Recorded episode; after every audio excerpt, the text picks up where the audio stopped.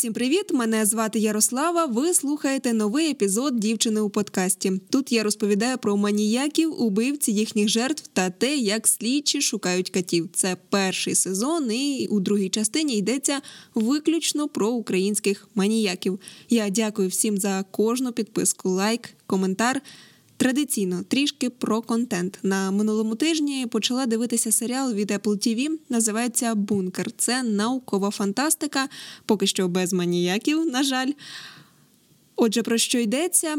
У світі лишається 10 тисяч людей, і всі вони проживають під землею. Ті, хто починає розслідувати, що ж там на горі, чому вони в бункері, і власне що це за будівля, загадково помирають. За розслідування береться дівчина із цього ж бункеру, яка має довести справу до кінця. Кілька вбивств там все ж є, тому продовжу дивитися. Сьогодні випуск буде про маніяка, коли Україна була в складі СРСР. Діяв він на території Дніпропетровщини, і звати його Олександр Берлізов на прізвисько Нічний демон. Він став першим офіційно визнаним сексуальним маніяком радянського союзу і України.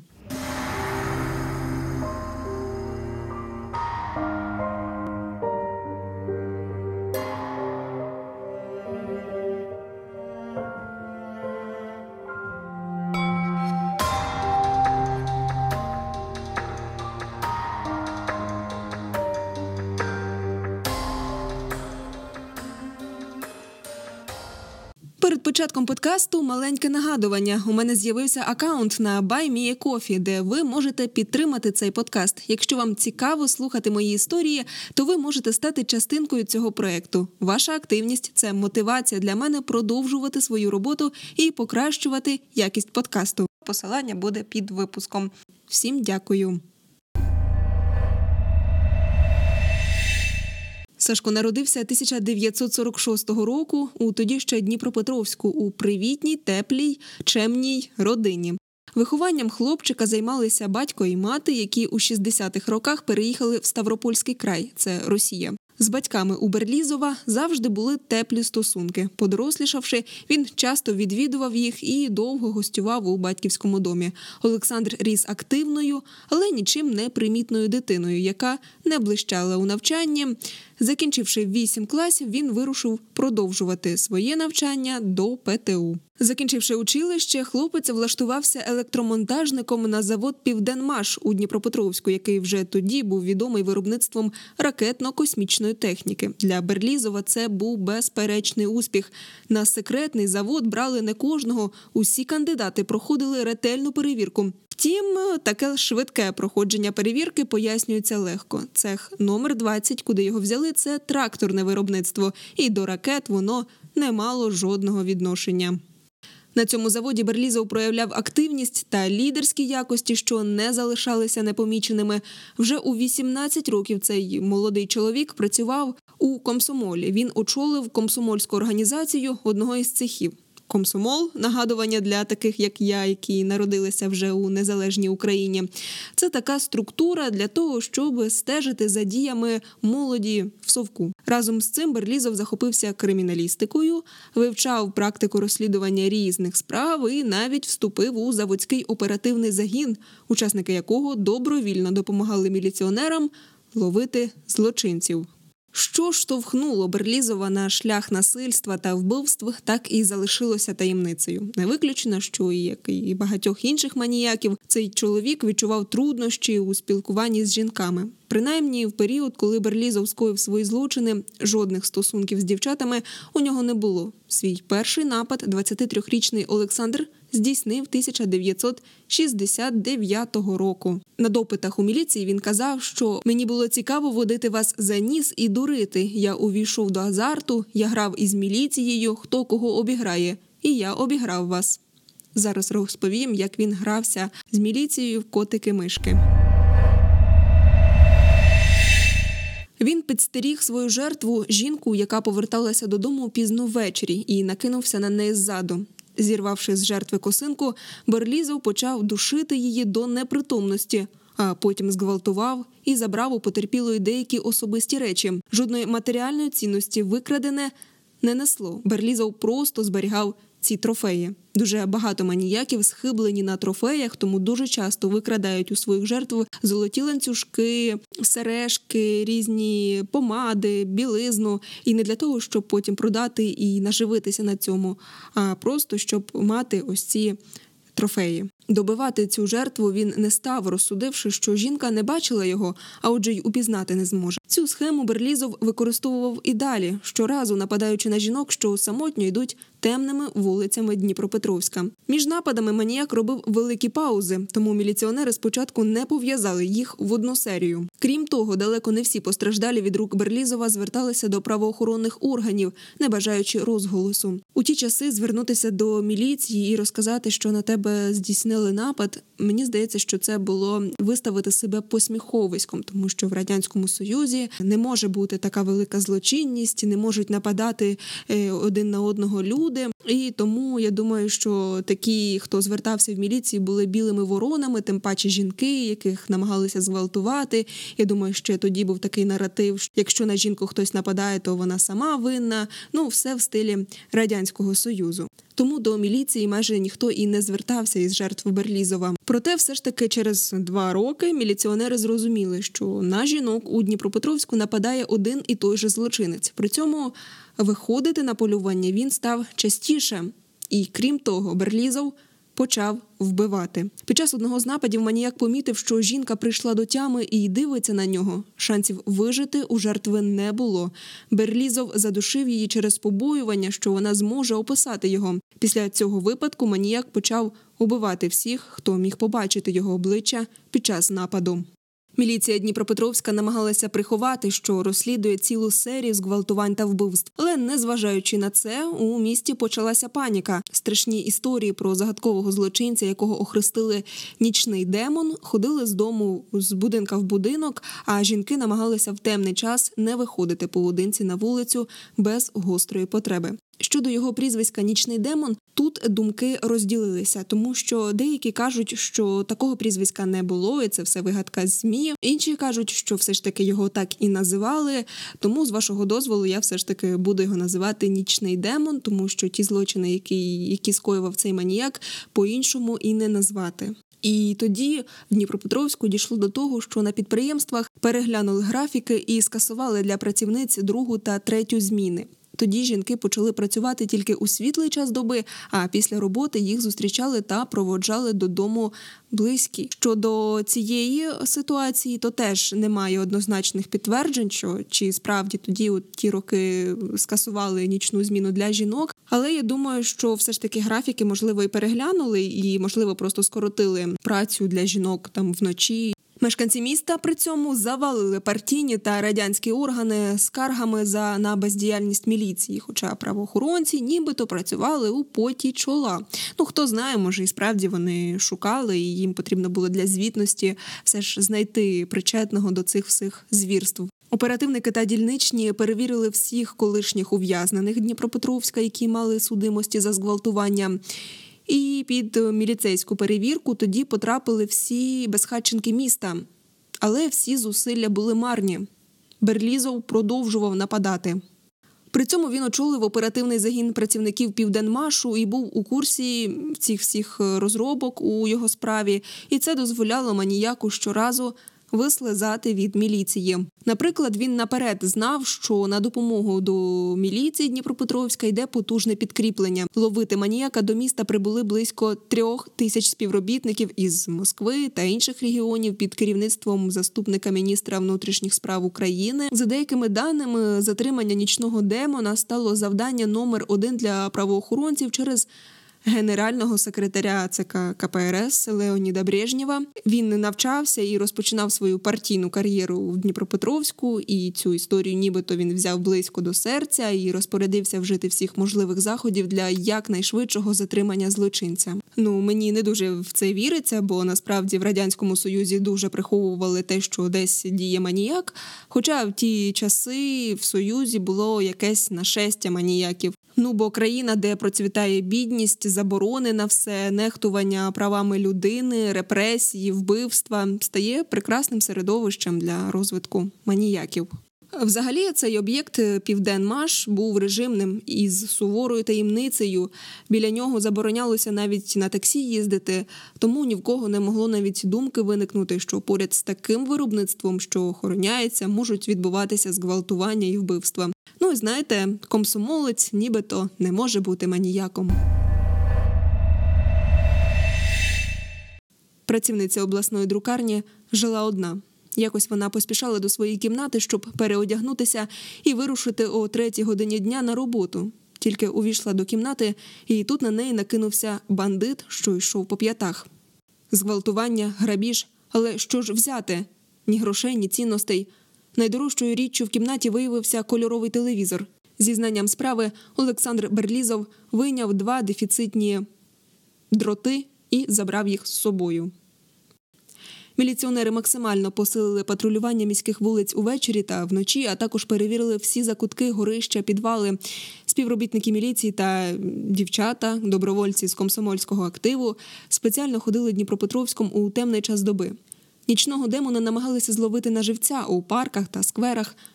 Казали, що з цією метою навіть деякі оперативники перевдягалися в жінок, але результату не було. Він ніби провалився крізь землю. Нічний демон причаївся. Берлізов чудово знав і про маршрути патрулювання, і про маскарад, а тому вирішив залягти на дно. Операція з його упіймання провалилася, і відряджені до Дніпропетровська правоохоронці повернулися додому. Майже одразу після цього у місті стався новий напад, жертвою якого стала молода жінка. Її зґвалтували та вбили. Нічний демон ніби знущався з детективів. Маніяк недарма вивчав основи криміналістики. Завдяки цим урокам він знав, як замітати сліди. Берлізов намагався не залишати відбитків взуття, збирав недопалки, ретельно витирав сліди і ніколи не плював на місцях злочинів. Він побоювався, що слина може стати біологічним доказом проти нього. Але якось нічний демон все ж таки допустив прокол. На снігу, що випав, залишилися сліди його взуття а носив він дорогі імпортні черевики, які надійшли до Дніпропетровська обмеженою партією. Втім, ця зачіпка спочатку ніяк не допомогла міліції, адже при купівлі взуття паспортні дані ні в кого не питали. І була ще одна зачіпка. Берлізов задушив жінку 32 років, яка приїхала з Мурманська, це теж Росія, щоб відвідати сина, який був у родичів. Вона працювала у бюфеті, це такий заклад по типу кафе. Цей заклад був на теплоході далекого плавання. Вона була добре одягнена, гарно заробляла. Певно, в неї були чудові чайові, і пізно ввечері її підстеріг Берлізов. Він вчепився за горло, повалив на землю і задушив, зґвалтував. Потім зняв з рук мертвої жінки три золоті каблучки, витяг з її сумки гроші та ключі від тієї мурманської квартири. А ще дівчина в сумиці мала два яблука, одне з яких Берлізов надкусив і викинув. І як ні в чому не бувало, бандит пішов своєю дорогою, щоб завтра мило посміхатися і жартувати. До речі, маніяки не всі мають добре почуття гумору. Це дуже часто їх видає. І здається, що у США кількох маніяків саме зловили завдяки тому, що вони не вміли жартувати. Вночі на місце злочину виїхала оперативна група міліції, а також експерти-криміналісти. Виїзд у нічний час це складний огляд, де треба забезпечити освітлення і не прогаяти жодної деталі, що має значення для розкриття злочину. Повторний виїзд на місце здійснили вже вранці. Поруч із трупом на землі лежала сумка, в якій було яблуко, а неподалік валялося ще одне надкушене, яке привернуло увагу молодого експерта-криміналіста. Обидва яблуки були долучені до справи. Ці докази відіграли важливу роль. Відпрацювали оперативники й іншу зачіпку. Це вже третю, отже, наслідив Берлізов. Вони помітили, що у кожної жертви маніяка пропадало щось із особистих речей. Детективи припустили, що нічний демон спробує продати викрадене через міські комісійні магазини і взяли їх під нагляд. Але цей маневр не увінчався успіхом. А сам маніяк тим часом змінив тактику, знаючи, що міліція полює полює на нього вночі, він уперше вирішив напасти вдень і попрямував до сімейного гуртожитку співробітників Дніпропетровського металургійного інституту. Берлізов знав, що в одній з кімнат проживає інженер інституту разом із дружиною та піврічною донькою, і вдень голова родини перебуває на роботі. Двері були не зачинені. Маніяк тихо увійшов до кімнати і напав на жінку. Як і багато разів до цього він придушив жертву до втрати свідомості і зґвалтував. Але коли Берлізов уже збирався йти, дитина прокинулася і заплакала. Від крику дитини прокинулася його мама, але, на щастя, не видала себе і лише трохи розплющила очі. Проте жінка побачила обличчя Берлізова і запам'ятала його назавжди. Незабаром до гуртожитку прибули міліціонери, коли правоохоронці зрозуміли, що жінка стала першою, хто бачив обличчя нічного демона і вижила, то спробували на основі її слів скласти фоторобот підозрюваного. Це не вдалося, але потерпіла запевнила оперативників, що зможе впізнати маніяка, якщо побачить його наживо.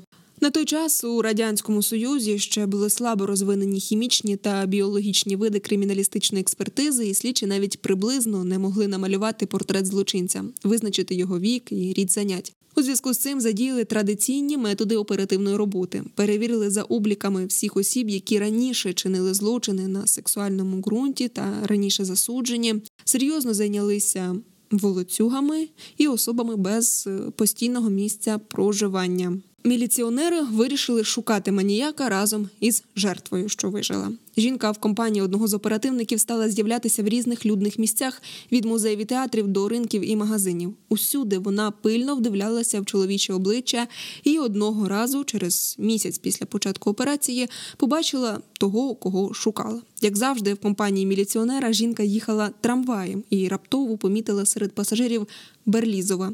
Її охопив жах, і вона одними лише очима трохи помітно е, натякнула оперативнику що поруч маніяк. Той попрямував до Берлізова, але нічний демон теж впізнав свою жертву, блискавично оцінив обстановку і кинувся до дверей трамвая. Маніяк прямо на ходу вистрибнув із вагона і втік. Ну, це одна із легенд, яка ходить навколо цієї історії, що нібито жінка із міліціонером ходила містом і вишукувала маніяка. Це нібито міф навколо цієї історії, але не знаю, як на мене виглядає досить правдоподібно, враховуючи ті методи, якими тоді користувалися міліціонери. Чому б ні? Можливо, так і шукали Берлізова. І нібито цей випадок став переломним. Оперативник добре розглянув зовнішність підозрюваного і зміг скласти його фоторобот. Після цього орієнтування на маніяка отримали всі міліціонери Дніпропетровська, частину з яких направили чергувати до різних міських підприємств. І одним із них виявився режимний південмаш. Міліціонер, який е, чергував біля прохідної, повідомив, що на заводі працює чоловік, схожий на підозрюваного. Берлізов, упевнений у своїй невловимості, не збирався залишати місто і продовжував спокійно ходити на роботу. Сищики встановили за ним спостереження і невдовзі переконалися, це саме той, кого вони шукають. Берлізов не просто був схожий е, на фоторобот. Він ходив у тих імпортних черевиках, сліди від яких залишилися на одному з місць злочину. А пам'ятаєте, надкушене яблуко? Зліпок, зроблений із зубів Берлізова, повністю збігся зі зліпком з яблука. У Берлізова був характерний прикус: два передні зуби трохи накладалися один на одного. Слідчі звернулися до прокурора області, аби той надав дозвіл на його арешт, але раптово зіткнулися з проблемою. Високопосадовець відмовився вірити, що злочинцем може бути така шанована людина, як Олександр Берлізов, голова комсомолу на Південмаші. Але щоправда, обшуку його оселі прокурор все ж таки дозволив. І цього виявилося достатньо, щоб підтвердити підозри детективів. Як виявилося, у себе під матрацом Берлізов зберігав черговий трофей. Детективи встигли вчасно. Маніяк просто не встиг відвести книгу до свого сховища трофеїв, яке він влаштував у будинку батьків у Ставрополі. Але обшуки, зрештою, пройшли і там. Під час них оперативники виявили схованку Берлізова, губну помаду, сумочки, дзеркальце, гребінці, прикраси, спідню білизну. Тому відпиратися було безглуздо. І Берлізов, який спочатку сміявся слідчим у вічі, почав ридати і каятися, розповідаючи про десятки своїх злочинів. Маніяк запевняв слідчих, що усвідомив свою провину і більше ніколи не повернеться на злочинну дорогу. Хоча в глибині душі нічний демон розумів, його єдиний шанс уникнути вищої міри покарання це психіатрична експертиза і визнання неосуд... його неосудним. Втім, сподівання Берлізова виявилися даремними. Психіатри, звичайно, знайшли у нього розлад, це статева психопатія, але при цьому фахівці одностайно дійшли до висновку, що обвинувачений все розуміє і все усвідомлює, що робить. І після такого медичного висновку вирок суду він отримав наступний: смертна кара. Підсудного визнали винним у дев'яти вбивствах та 42 зґвалтуваннях. Першого офіційно визнаного сексуального маніяка СРСР Олександра Берлізова розстріляли у СІЗО Дніпропетровська у 1972 році. Похований він на місцевому кладовищі під табличкою Невідомий. Справа була суворо засекречена, і тому в інтернеті є безліч статей та фільмів про маніяка, які, м'яко кажучи, трішки вигадані. Допускаються грубі помилки в датах, спотворення фактів і якісь різні приписи. І дуже часто поруч із цією справою йде художня вигадка на рівні фантастики. Мабуть, і через те, що ці злочини могли прогриміти на всю країну, адже до справи був причетний працівник режимного південмашу, ні матеріалів справи, ні фотографій в архівах правоохоронних структур Дніпра немає. Можливо, їх відправили до Москви, а можливо, знищили. Нічний демон не залишив по собі жодних слідів, лише спогади, які не забулися навіть через півстоліття. Менше чим за рік злочинець зґвалтував 42 жінки, 9 з яких убив. Найдосвідченіші оперативники губилися в здогадках, оскільки маніяк ну не залишав жодних слідів. Тім його все ж визнали першим сексуальним маніяком України. Дякую, що послухали цю історію. Нагадую, що в мене також є телеграм-канал Дівчина у подкасті, де я чекаю на вас із кримінальними новинами, анонсами нових випусків і додатковими матеріалами до подкасту. Приєднуйтеся! А я вже готую для вас наступну історію. Почуємося.